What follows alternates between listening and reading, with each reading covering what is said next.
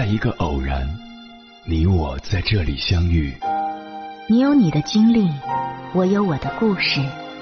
因为彼此的寻觅，我们走到一起。千山万水只为你，捎来谁的秘密？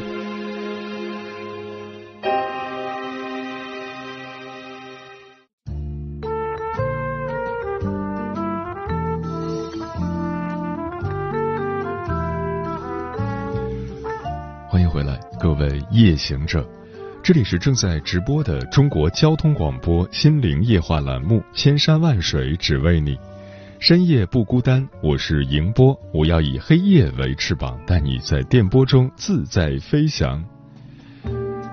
最近收到一位听友的来信，他说：“本人女，三十二岁，年入十万，准二线城市教师，已婚，已育一胎。”老公三十五岁，年入一百万，同城医生，有一姐。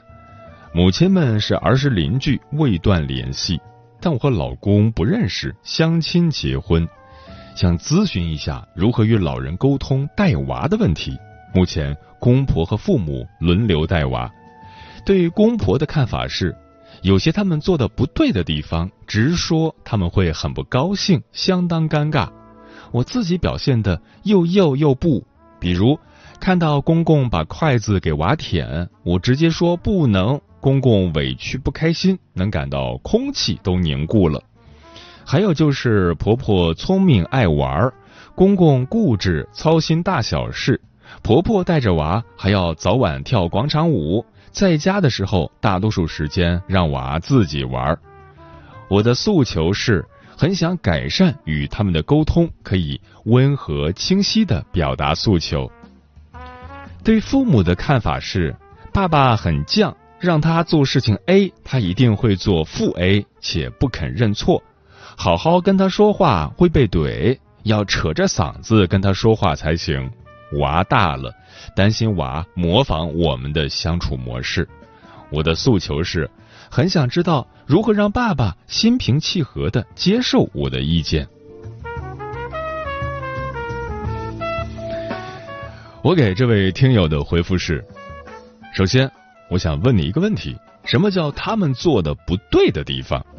像你提到的，公公把筷子给娃舔，对此我觉得你需要做的是给你家老人定期检测幽门螺旋杆菌。买试纸，在家就能自测。如果检测出来没有的话，你就让他随意吧。像你这样非常在意，并不会引起什么后果，比如让小孩生病的事情，不叫爱干净。在老人看来，是对他们的嫌弃。可能在你看不到的地方，小孩甚至会在地上舔地板、啃马桶，他们啥事儿都干。那不比舔口水更脏吗？我没有看到你给老人带娃的报酬，那就默认当做是爸妈在无偿给你们带娃。你更应该感恩，而不是嫌弃他们不欠你的。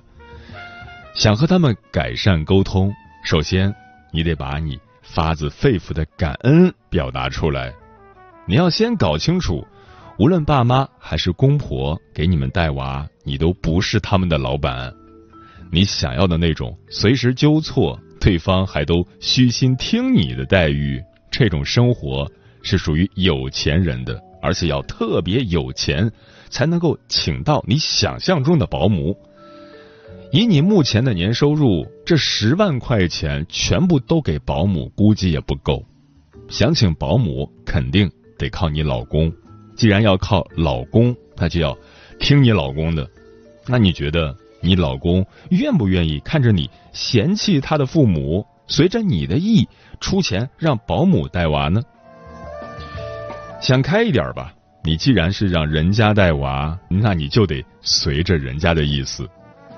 就算是你自己出钱找人给你带娃，这种随时都可以解雇的关系，也不是你想怎么指点都可以的。保姆也有保姆的脾气。还不如你爸妈和公婆尽心尽力。做人要学会知足，如果能感恩有人帮你带娃，你的生活和心情就会变好了。不管娃带的怎么样，这就是一个年收入十万的女人的孩子应该有的待遇。我这话说的不太好听，但是我希望你能够了解，你想做的都是试图控制他人，试图通过话术去操纵他人，去让他人按你的心意做事，这是不可能的。你有什么资格去安排爸爸做事情？你既不是你爸的领导，你又不给钱。你听到了，我现在说的都是围绕着钱，因为钱就是最好的，能够让你意识到你自己没有这个能力的东西。而且，就算有钱，你不还得听话，还得孝顺吗？很多时候，我们的烦恼在于能力不足，想要的又太多，最后，与其想改善同公婆的沟通，不如反求诸己，自己带娃。与其让爸爸心平气和的接受你的意见，不如自己心平气和的接受爸爸的意见，因为爸爸一定认为他自己是对的。既然你有求于爸爸，就按爸爸的方式来吧。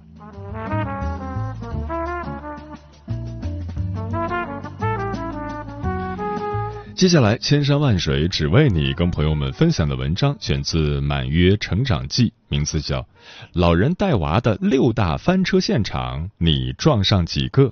作者：满妈。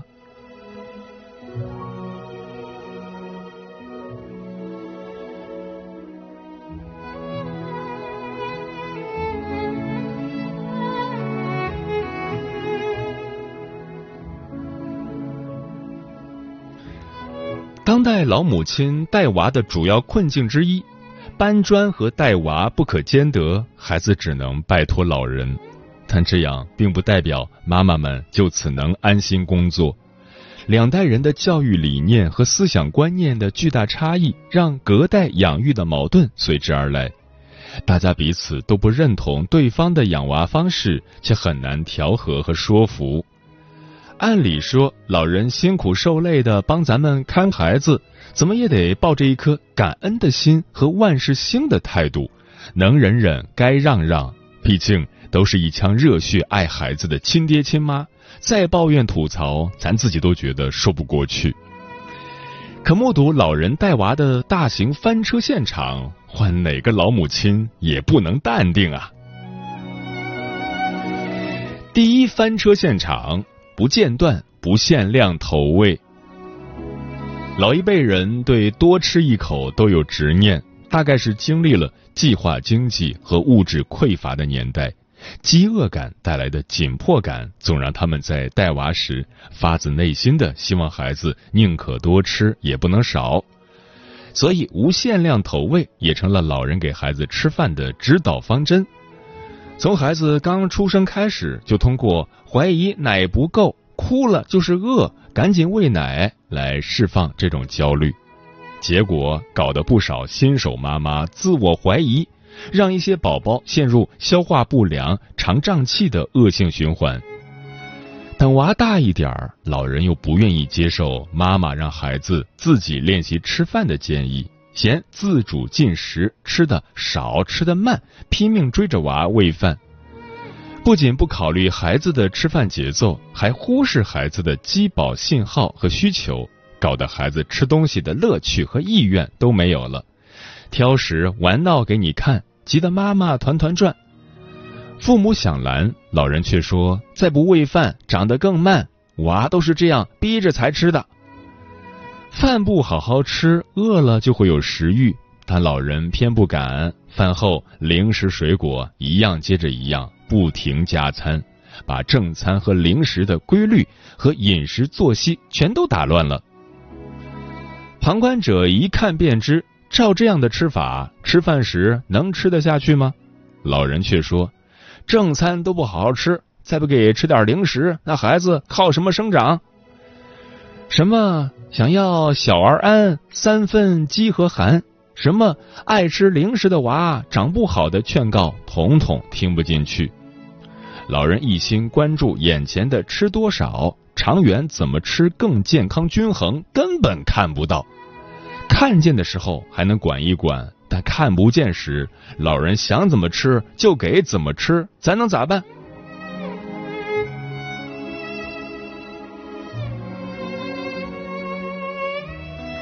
第二翻车现场，挑食引导。可能有人会疑惑，挑食能引导？根据我的观察，老人们的一言一行，往往能让一个啥都不挑的孩子变身挑食娃。发现孩子多吃两口某种食物，就大呼：“哇，宝宝最爱吃某某东西了。”碰到吃着一般的，则说：“哦，宝宝不爱吃这个呀。”语言的重复本身就会加重孩子的喜恶之分，老人又喜欢用行动坐实这种偏好，孩子觉得好吃的、爱吃的就多做多吃，想吃多少吃多少，不喜欢吃的那就算了，想吃多少吃多少。结果不用想也知道，娃就真的开始挑食了。默许和纵容则会让孩子更肆无忌惮，口味越来越挑剔。慢慢的，这也不吃，那也不爱，只吃爱吃的。我们想管老人，肯定说，孩子爱吃什么就吃什么呗，爱吃还不好吗？不爱吃就别逼孩子了。不能挑食，在老人眼里就是个摆设。还有啊，老人会换着花样的按孩子的口味做饭，时间长了，小朋友的嘴巴都吃刁了。不爱吃的更不爱吃，爱吃的吃的太多也变得不香。你说急人不急人？明知老人一番好意是宠爱孩子的表现，可惜这般宠溺却很容易养成挑食的小饭渣。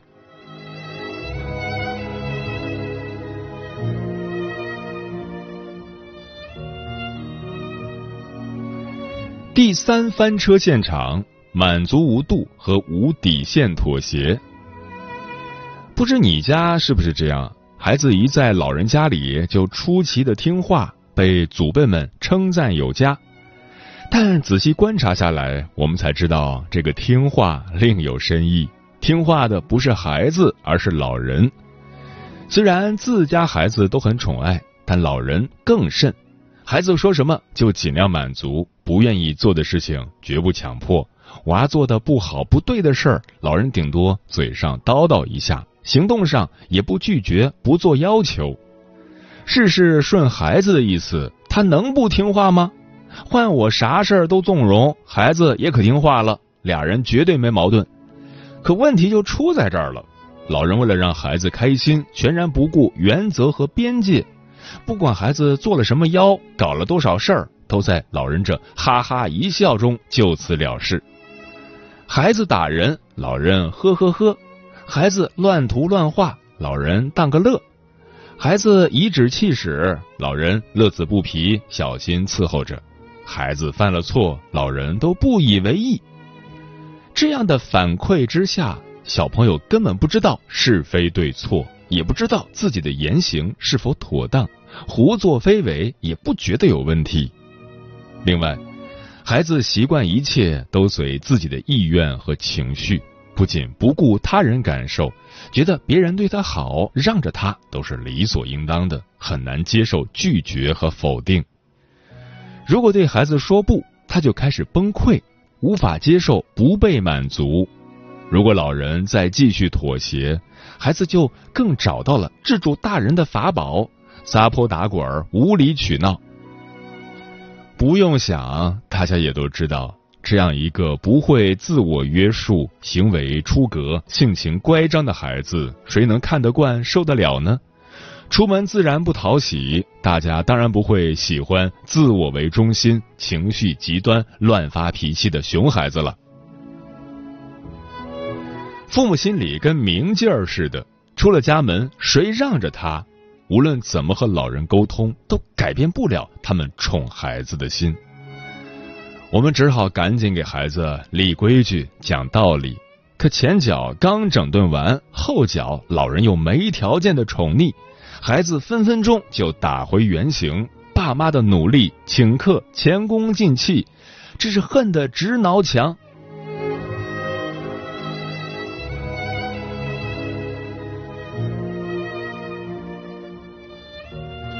第四翻车现场，教育中拆台。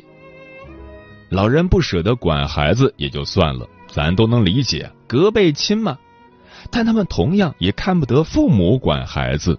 只要孩子犯了错、越了界，我们开始板着脸严肃的管教小朋友，老人立刻就翻脸给咱们看。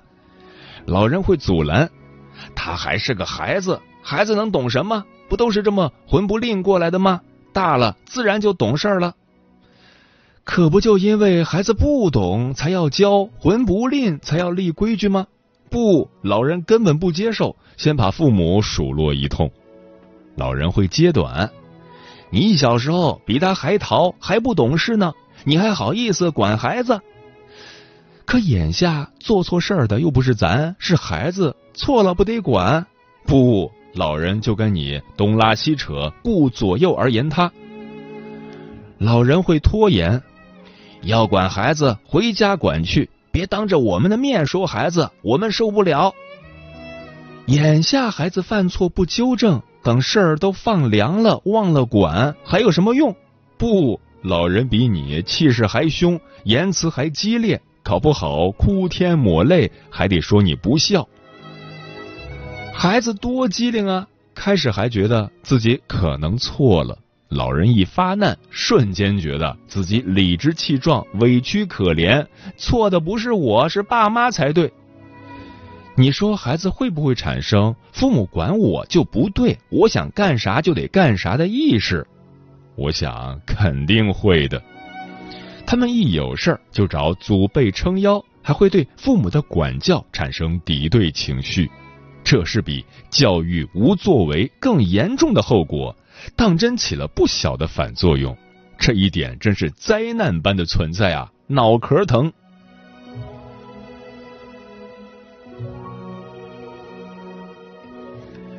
第五翻车现场：过度养育。毋庸置疑，孩子就是老人心尖上的肉啊，恨不能摘星星摘月亮，把能给孩子的全部给到，毫无保留。爱孙心切是好的，但不能过剩。老人带娃中更容易出现过度养育，无微不至的照顾会把孩子的生长环境变成一个温室，孩子干什么都不需要靠自己，所有的危险和困难全都被刻意规避。结果呢，孩子的生活自理能力和独立性得不到充分的发展和锻炼，对危险的意识淡薄，耐挫力也很差，脱离了家长的帮助。这些孩子很容易茫然和没有安全感，自信心和适应性会更弱一点。越是弱，越愿意包办，如此循环，其实对孩子的长远发展并不好。人生之路总要靠自己尝试感受，谁也不能代替谁。但这话老人根本听不进去，一心要给孩子安排最好的。可这个好真的是孩子需要的吗？其实。很多都掺杂了大人自己的意愿，而非考虑孩子的需要。别看老人对孩子要求很宽松，尤其吃喝穿衣拉便便等一些属于孩子自己的生理需求特别执着。吃饭，哪怕孩子已经饱了，也恨不能多给吃一口。孩子明明很热，出汗很多，他依然要多穿，怕着凉。如果孩子一天没大便，老人简直如坐针毡，一遍遍的问孩子拉不拉臭臭，水杯也是天天端着，一会儿提醒一遍多喝水。不让跑怕摔倒，不让爬地上脏，不让摸会弄伤手，处处纵容却处处被约束，并没有那么自由。而这失去的自由，恰好是孩子靠自己的感官体验去感受世界的途径啊！无论我们怎么辩解，老人的思维永远都在自己的小世界里，不肯走出来。看着被包办的孩子，也不知道宠溺是不是幸福呢？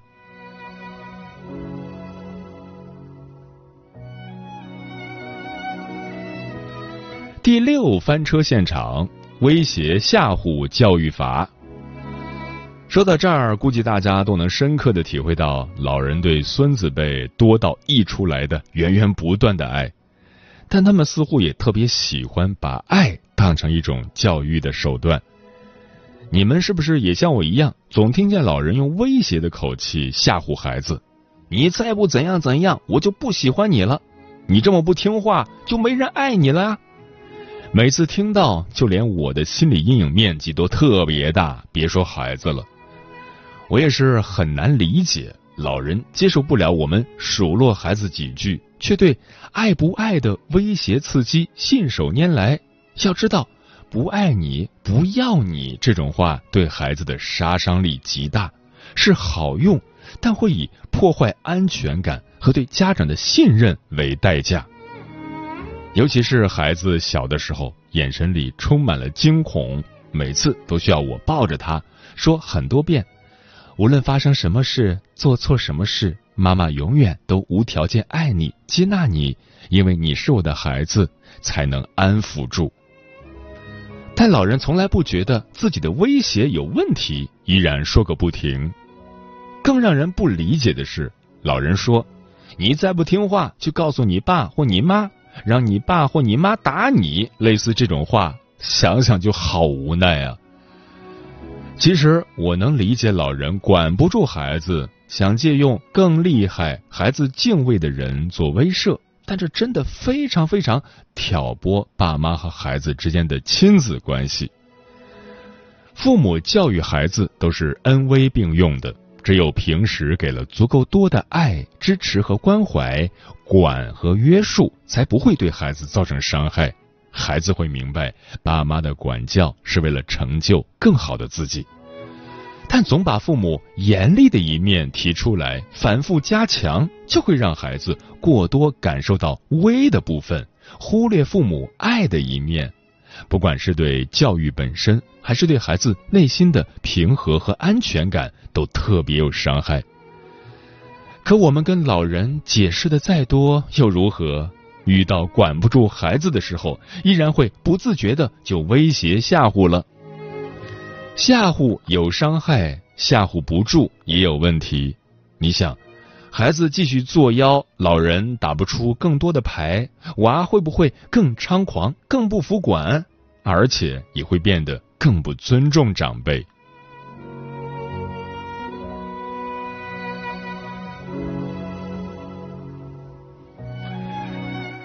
这一路盘点下来，是不是又郁闷又无奈？曾经我们眼中无所不能、跟超人一样的父母，不知道从什么时候开始就失去了他们当年的神采。他们固执己见，拒绝改变，很难接受新的看法，见地也从长远变得浅显，只顾眼前这一星半点。可唯一不变的是，我们始终是他们的孩子。依然认为我们终究年轻，总不如他们。但也正因为如此，我们才发现父母是真的老了。其实他们自己也知道，就是不认头、不接受，还在做最后的对抗。讲真，对于老人带娃的这些翻车名场面，我也没有特别好的对策，只能见招拆招，尽可能去平衡利弊。隔代养育。确实问题重重，弊端多到让人挠头。但我们的父母努力的用自己的时间精力替我们扛起照顾孩子的责任，就为了我们能顺利回到工作岗位上，我们还是应该感激他们的。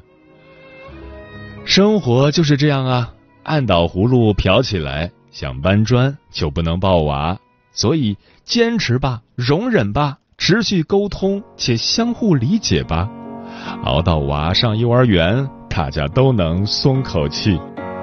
刚孵出的鹦鹉，刚生出的一串禾草，泥土中拥抱，一束光轻轻鼓舞，每日擦亮眼也是新的一个晨早。深呼吸这份奇迹，新鲜的空气，神奇地来到，精心的创造。这世界如何地动，也送我那雨水的滋润。如何的单纯，多放空，会赐我怀疑自信，也看到。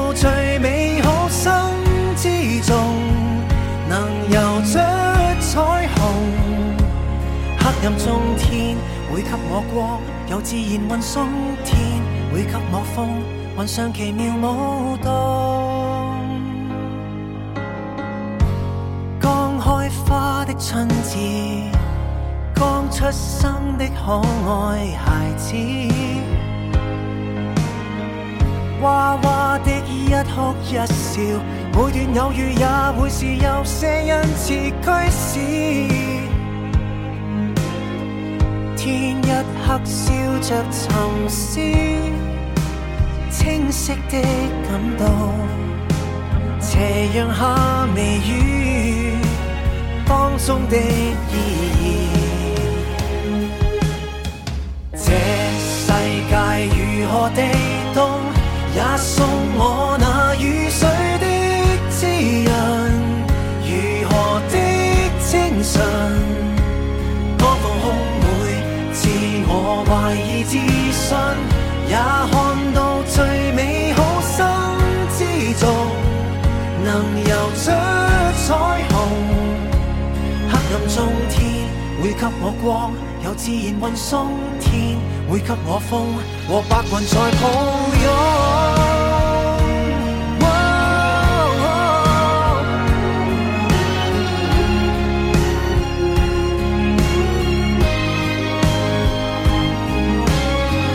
个山有它的作用，一个海有它的美丽如潮湧。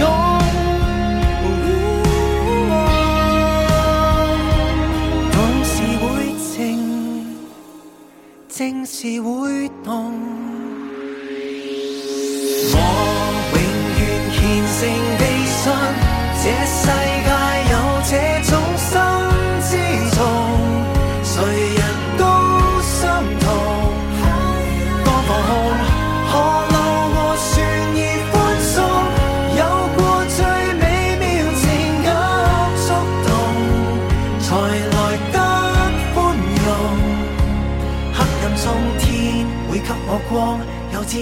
松天会给我风，云上奇妙舞动。